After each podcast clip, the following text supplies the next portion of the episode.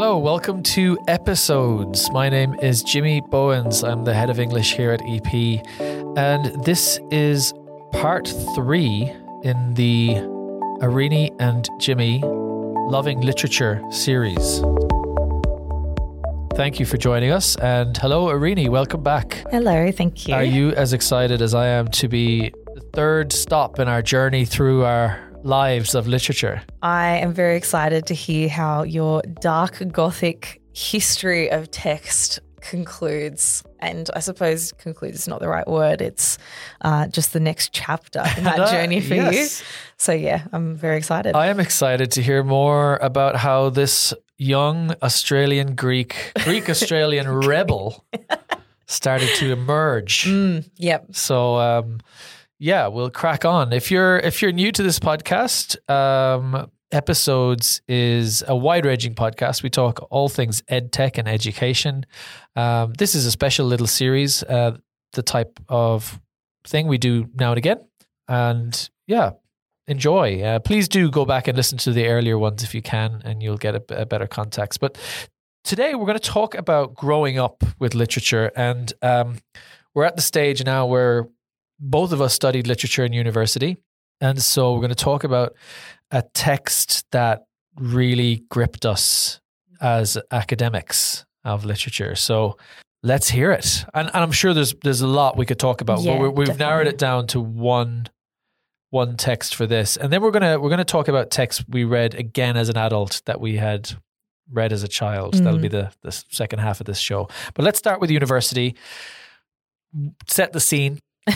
What is the text you encountered, and why did it have such an impact on you? I was lucky enough to take a unit on Shakespeare at university. And I was a huge Shakespeare nerd in uh, high school. Absolutely loved it. I found this unit um, as it wasn't a compulsory unit, but but it was an English arts unit that that I picked. And the very first uh, lecture was our, you know, professor um, putting a photo up of himself at the Globe Theatre in London on the giant screen, and I, I think every, you know, every girl in the room just fainted a little bit because it was so amazing. And during that unit, we studied a play called Titus Andronicus, which Ah, I've never come across before, and so my experience with Shakespeare had been, you know, very the quintessential high school experience of Romeo and Juliet, Midsummer Night's Dream, Macbeth, uh, and we also studied um, King Richard. So when Titus Andronicus was sort of placed um, in into the the course material, and I read it for the first time, I was I, I was like grossly astounded because it was all of the parts of all the plays that I had read amplified. And it was the gore of Macbeth. Um, Ooh, and- yeah, there's some heavy stuff. it is. It's incredibly heavy. Um, I think the the statistic was it has the most most deaths per act of any Shakespeare play. Yeah. And uh, it just so happened that at the time, um, uh, one of the Shakespeare companies was putting on a performance of it at the Opera House. And I decided to take my mum to see it. uh, it was, it was, she'd never watched Shakespeare before, but she agreed to come with me. And I will never forget this interpretation of Was the. it a modern? it was a modern interpretation Oh wow! and the stage was set with this giant laundry bucket of fake blood. And every time a character was killed, they took um, hardback books and ripped them up and dunked them into this fake blood and then threw them at what was originally a completely white wall, but had then ended up with all of these pages that were stuck and were sliding down, and it was a total mess. And um, for me, just the ability to to study a play in you know in such depth um, but then to have that kind of visceral experience of watching it as well it just it, it completely changed what shakespeare was about for me. So i it just made me obviously love the play the plays that he writes even more but it it, it was the edge. It was the edge that i think set me on a new path of appreciation for shakespeare. Now, um, famously in that play, there is cannibalism, yes. Um, The but- pie. and I know, I know some of my favorite parts of it because one of the one of the things I have said um, about Titus Andronicus before is that it, it's the Quentin Tarantino of of, uh, of Shakespeare plays. However, do you have a favorite part or quote that you you would like to share, or, or any Um, or any any scene that stands out to you? It's it has to be the pie scene. The pie, yeah, It's it's just that um completely authentic dramatic irony in that scene. You you can't possibly set up a moment where dramatic irony is better kind of represented than in that scene.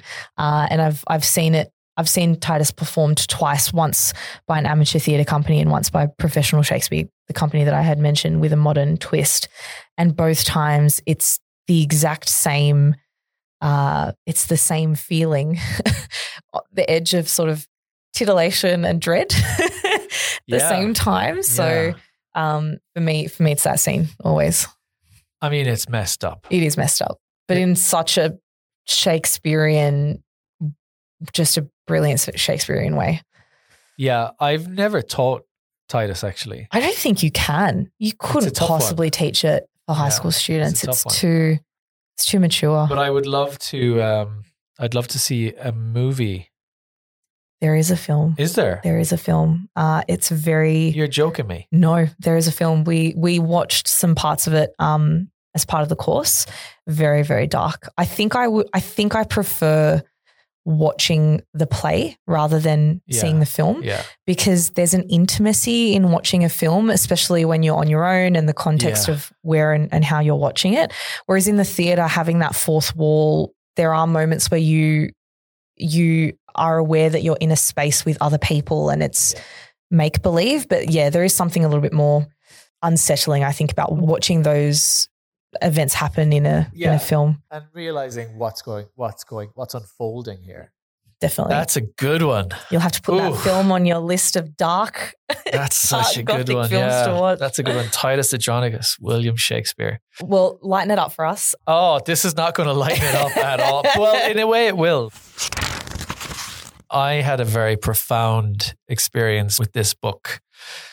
You know, sometimes you read a book and you, you really think the author is talking to you. You know, it's, Yes. you, you- it's, It's aligned with your phase of life Yep. or whatever. Yep. This is a, a story of that because this book just it it landed in my life at the exact time I needed it to to be in my life.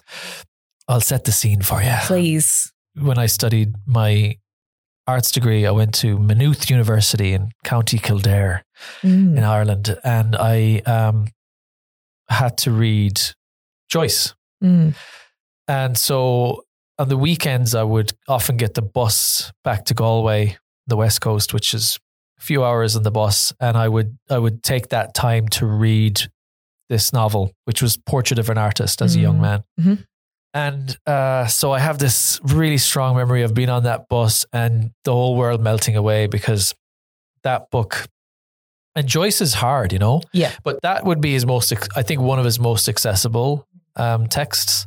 Portrait is just so personal and it's a very profound story about someone who is trying to find their calling, trying to figure out what, what their direction in life is. That character, it just goes through so many different things that are representative of, of Irish history and uh, Irish society and culture, dealing with Catholicism in the way it was at that time and the impacts that had, dealing with the expectations he had on himself as a as a young student.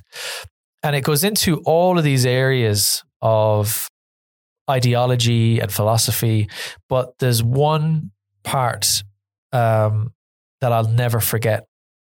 And there's a part in the story where Stephen Dedalus, it, he's realized that he's an artist, that he has his calling is to just express himself freely.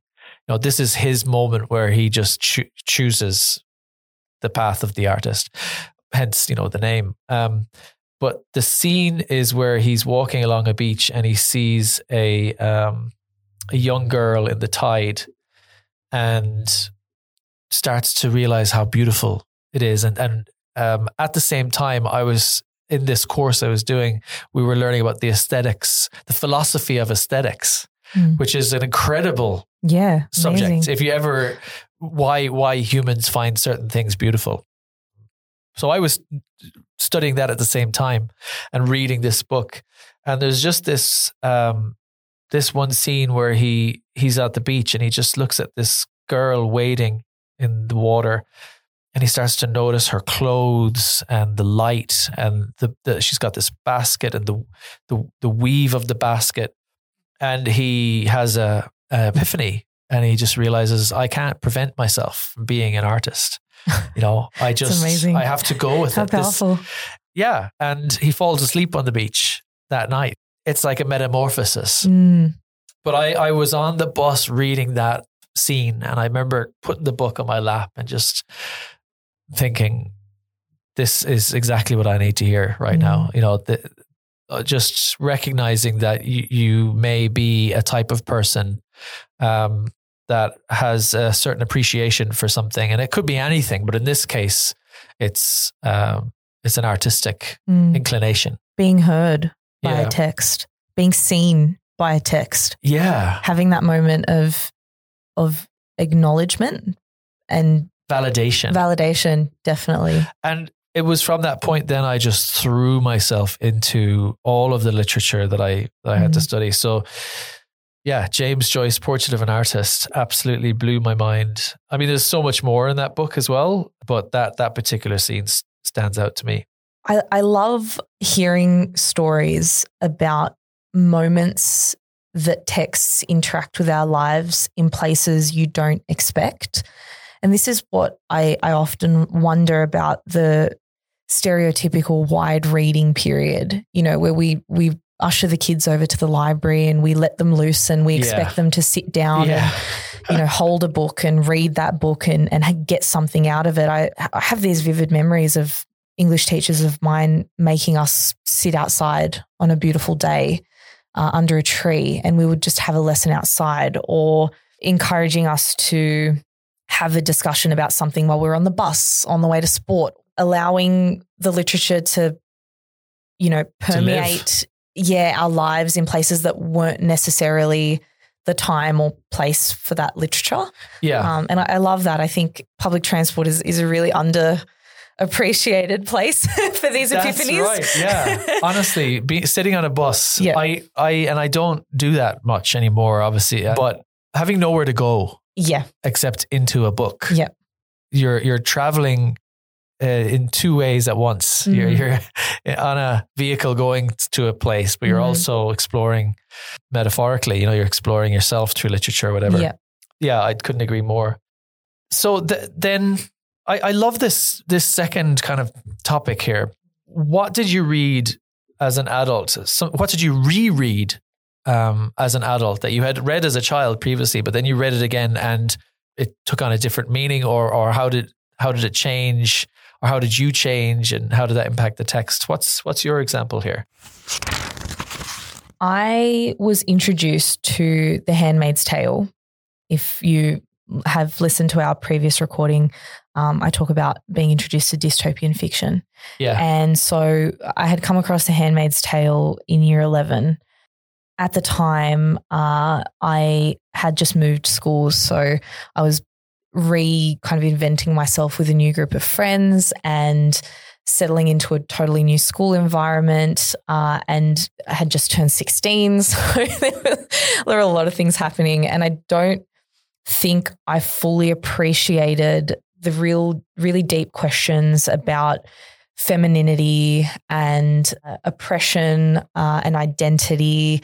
And reading it at the time, I, I sort of could understand why it was dystopian, but I didn't fully appreciate the the weight of that as a young woman.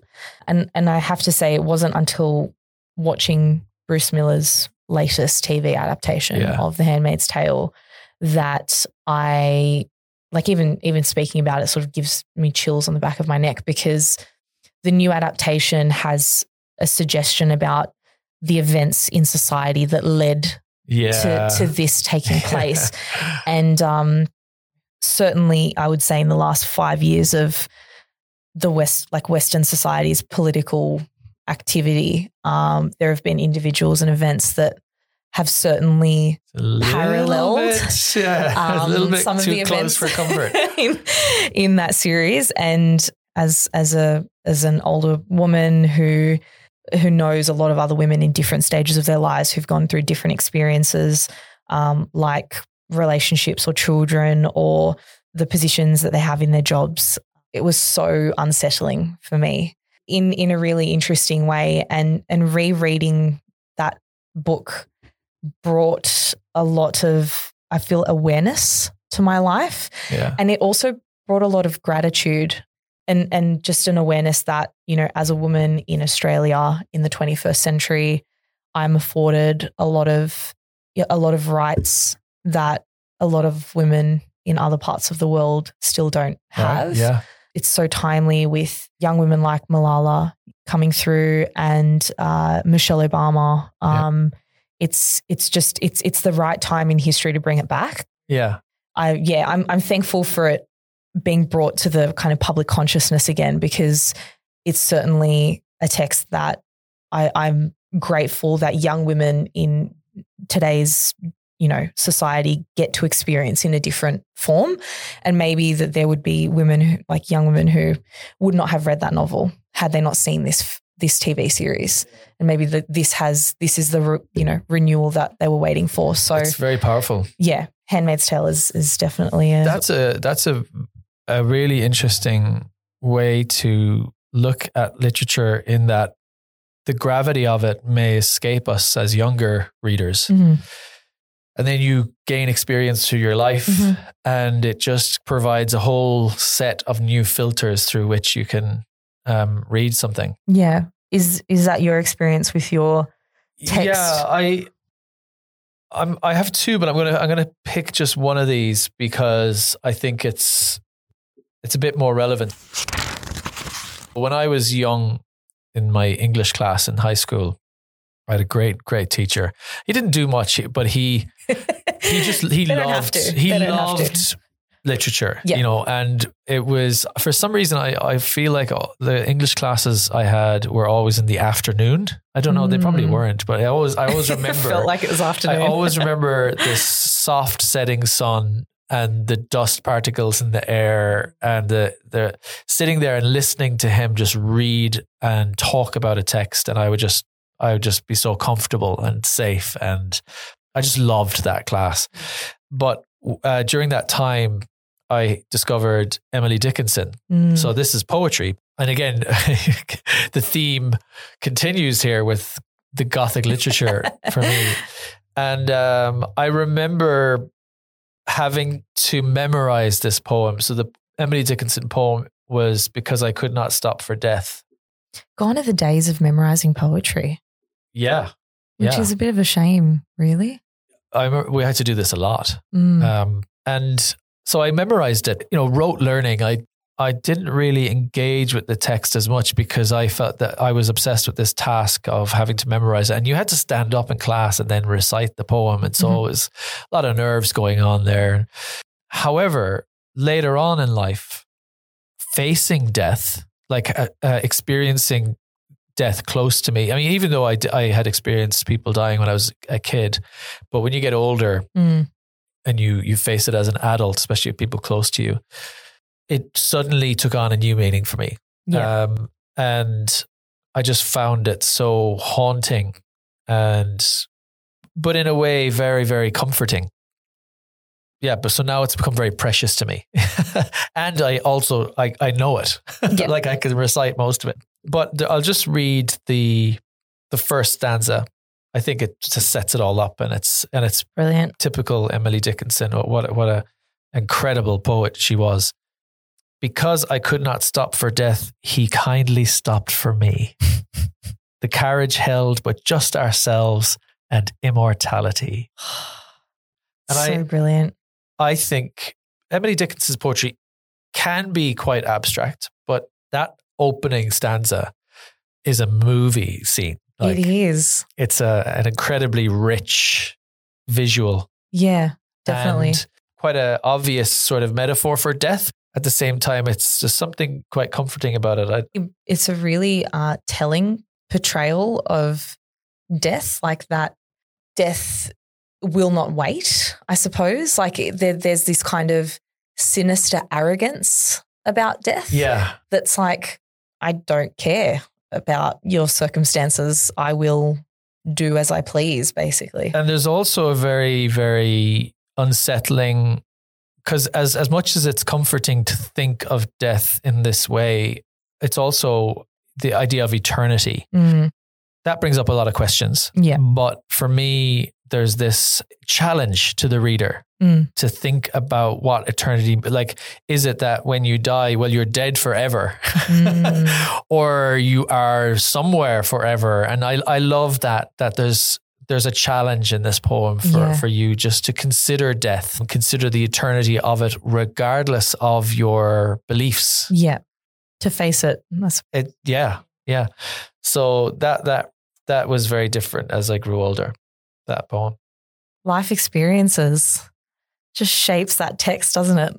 This is Yeah, what we so try to just- tell students about literature that, you know, it's, it's, it's- a it's lifelong relationship. Exactly. I mean, here we are talking about our journey through life and the literature that shaped us, but also we we can change the literature just by Mm. our journey as well. So it's- it's Exactly. both ways. yeah.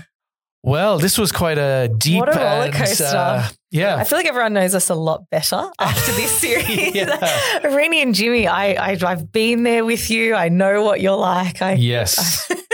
well, we want to hear from you as Yes. well, listeners. So we'd love you to get in touch with the show. Um, just contact us through educationperfect.com.